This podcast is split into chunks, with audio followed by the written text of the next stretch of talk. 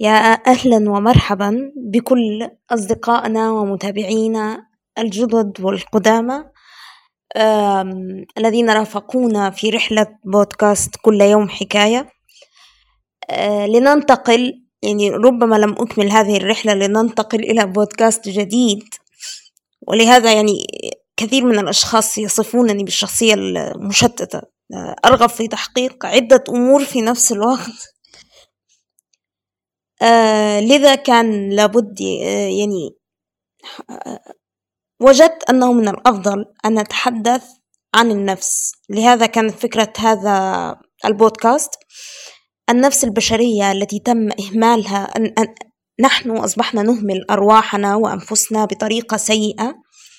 لذا وجدنا أنفسنا تائهين ضائعين ضاعت هويتنا وانغمست فأصبحنا لا نعرف من نحن. انغمسنا في الوحل وإلى أسفل أسفل. لذا أصبحت أنا لا أدرك من أنا. هل يجب أن أرضي الآخرين؟ أم هل يجب أن أرضي نفسي أولا؟ أه، هل أنا أنانية عندما أقوم بفعل أشياء تسعدني؟ فبدأت الكثير من الأفكار تتزاحم حول رأسنا. لذا سأخذكم في رحلة أتمنى أن نصل أنا وإياكم في نهايتها إلى إدراك ذاتنا وأرواحنا آه، التي تعد من أهم الأمور. بدون نفسية, نفسية متزنة صحيحة سليمة لن نستطيع إكمال حياتنا ولن نصبح أشخاص أفضل. لذا كان أتت من هنا فكرة هذا البودكاست.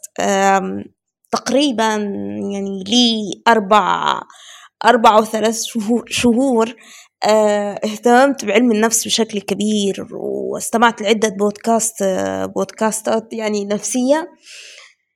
أحاول أن أجد السلام النفسي الذي عجزت أن أجده في حياتي أو من حولي. آه لذا أتمنى في هذه الرحلة في نهايتها إن شاء الله ستكون مكونة من عشر حلقات. في نهايتها أن نصل أنا وأنتم إلى السلام النفسي الذي يعني حاربنا وبذلنا كل جهدنا للوصول إليه. دعوني أبدأ هذا البودكاست بمقولة رائعة حقيقة يعني أعجبتني أنا شخصيا. يعني لا أعرف إذا كانت ستعجبكم أم لا لكن المقولة تقول إن كنت تبحث عن مسكن الروح فأنت روح. وإن كنت تفتش عن قطعة خبز فأنت الخبز. وإن تستطيع إدراك هذه الفكرة الدقيقة فسوف تفهم أن ما كل ما تبحث عنه هو أنت. هذه المقولة لجلال الدين الرومي. طبعا في هذه المقولة يبرز لك أهمية حب الذات وحب النفس. وهذا موضوع حلقتنا اليوم. نجد كثير من الناس يخبرونك حب نفسك. أنت تحتاج أن تحب نفسك. أنا في الفترة الأخيرة العديد من الأشخاص أخبروني بشكل خاص. ما تحتاجينه حقا أن تحبي نفسك. كنت أنا من الأشخاص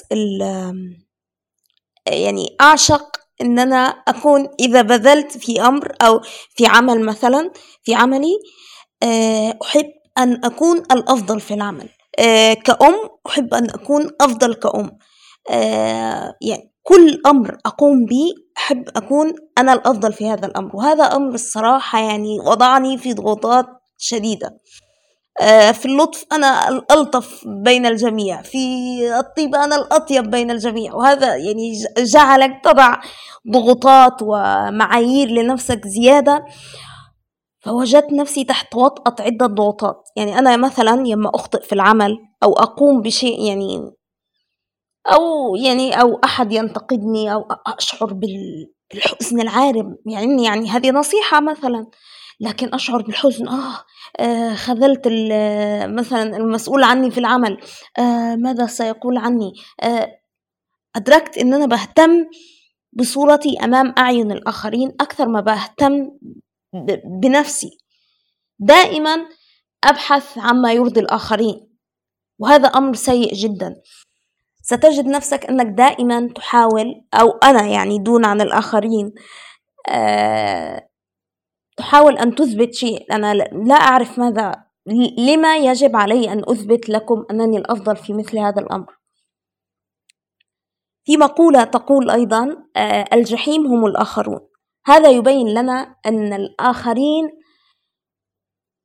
هم آه، ماذا إنه غضب والله غضب بداخلي إن الآخرين وتقييماتهم ومعاييرهم التي تم وضعها تضعك تحت وطأة وضغوطات هائلة. فتجد نفسك دائما تحاول أن تثبت أنك الأفضل. أظن أن هذا الأمر يعود لربما إلى عقد عقد طفولية.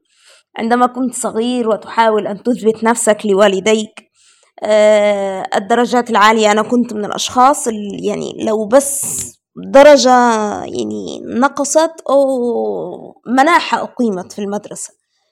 آه، الياس نقصت في الامتحان وكان حزن و... لذا يعني كنت دائما وحتى الآن أحاول أن أثبت نفسي لأهلي أحاول أن أريهم أنني شخصية جيدة. لربما فشلت في الزواج مع أن هذا لم يكن خطأي وكان يعني اختياري وخر... آه، كان الانفصال اختياري أنا شخصيا.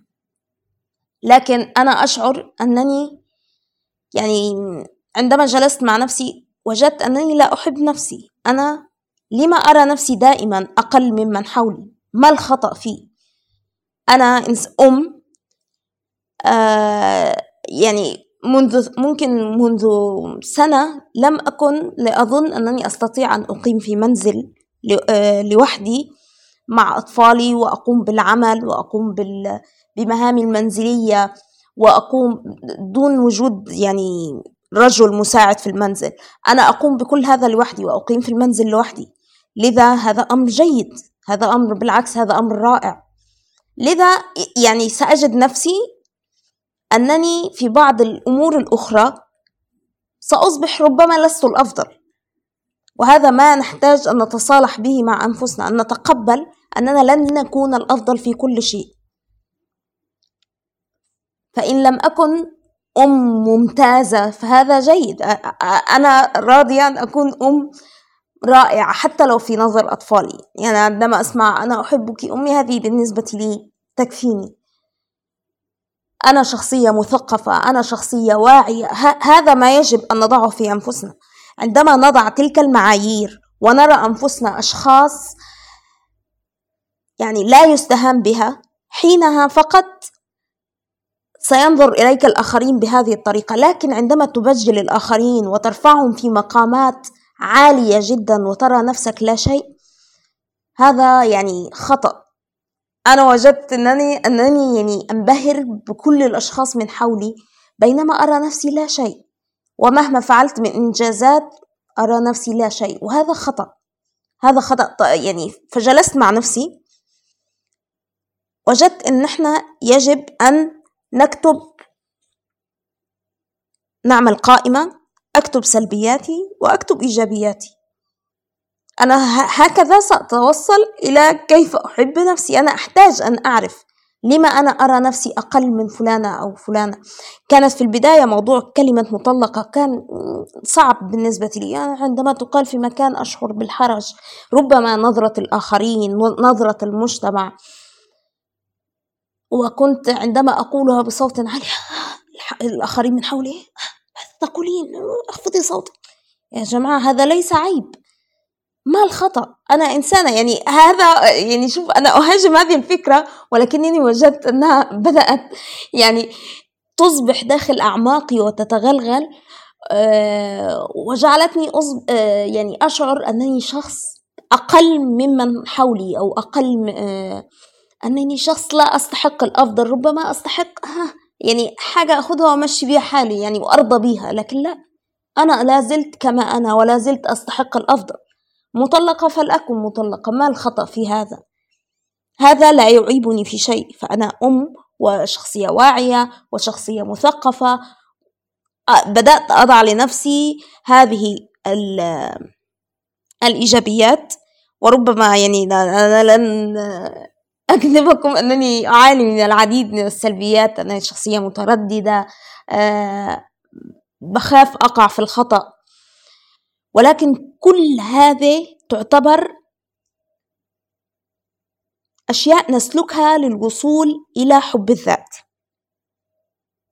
وهنا يجعلني يعني نحتاج في حب الذات أن نفرق بين أربع مصطلحات الأنانية وحب الذات والإيثار والإيثار المرضي. الأنانية بعض الناس تصف حب الذات أن هذه أنانية. لا الأنانية هو أن أنت يعني تقوم بفعل شيء وتضع يعني يمكن أنت تؤذي الأشخاص الآخرين آه، مقابل تحقيق ما فيه مصلحة لنفسك. تمام؟ آه وتنكر حق الآخرين عليك. آه فقط رغباتك حتى لو كانت على حسابهم. آه آه فهذا يجعلك تشعر دائما بالنقص ويجعلك حزين. إنما حب الذات هو شعور موجه نحو الداخل لأني أتعامل مع داخلي ونفسي. أعمل على تطويرها وإسعادها. لا بأس إن أعطيت يعني أنا دائما دلوقتي أصبحت بعض الأشياء أمارسها قبل عموما يعني سأخبركم هذا في النهاية خطوات كيف نحب ذاتنا. والإيثار هو شعور وجهه نحو الآخرين. تمام؟ إحنا تحدثنا عن أربع مصطلحات. حب الذات والأنانية هم مصطلحان موجهين نحو الداخل بتكون لأرواحنا. لكن الإيثار والإيثار المرضي أشياء توجه للخارج. الإيثار أن أنت تقدم مصلحة الآخرين على مصلحتك دون إيذاء نفسك أوكي؟ لكن الإيثار المرضي هو أحد صفات جلد الذات. إن أنت تبالغ في تقديم مصلحة الآخرين على مصلحتك الشخصية وأحيانا تضحي بنفسك مما يجعلك تشعر بالضعف والنقص والاستغلال من قبل الآخرين فتصبح حزين. فهنا نستنتج أن التطرف أو المبالغة أن هذه كفة ميزان. أنت إذا بالغت في تقديم للآخرين تصبح إيثار مرضي. الإيثار أمر جيد لكن إذا بالغت فيه يصبح إيثار مرضي. كذلك حب الذات. أنك تحب ذاتك بطريقة مفرطة يتحول الأمر إلى أنانية. تمام؟ لذا ليست أنانية أن تركز على نفسك وعلى نفسك فقط. متى كانت آخر مرة وقفت أمام المرآة وأخبرت نفسك؟ متى بحثت عن سعادتي؟ متى جلست جلسة صافية آه، تناولت كوب من الشاي بعيدا عن ضجيج الأطفال؟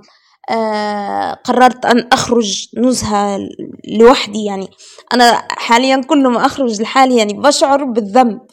لكن لا الأمر ليس سيئا. آه، نحن نحتاج أوقات لأنفسنا وهذا لا بأس في بعض من الأنانية في هذا الأمر. لذا كيف أبدأ في حب ذاتي؟ كيف أحب نفسي؟ أولا أحتاج أن أركز عليها. أن أقنع نفسي أنني لست شخصية سيئة. كما أخبرتكم من قبل أن نكتب الإيجابيات التي أتمتع بها وأن أكتب السلبيات. أتقبل السلبيات وأتقبل وأتقبل أنني شخص لن أكون الأفضل في جميع المجالات لن أكون الأفضل في جميع في أعين جميع الأشخاص من حولي. وهذا أمر طبيعي يعني أنا لست إنسانا خارقا. وما أمر به أنا يختلف عما يمر به غيري. تمام؟ لذا يجب أن أقتنع وأتصالح مع سلبياتي. وأقتنع أنه لا بأس أن أكون سيئة في أمر ما. الأمر لا يعيبني في شيء أو ينتقصني. تمام؟ آه يجب أن أتعاطف مع ذاتي. إذا أخطأت يعني أنا أصدقائنا لما يخطئوا بنصفح عنهم. كذلك يجب أن أفعل هذا مع نفسي. إذا أخطأت الأمر ليس سيء. أخطأت حسنا. أخطأت في اختيار الشريك.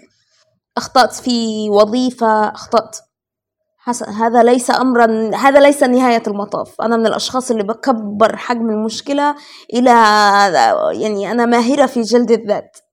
لن تجد الأفضل مني في جلد الذات. لذا علينا أن نترفق بأنفسنا قليلا.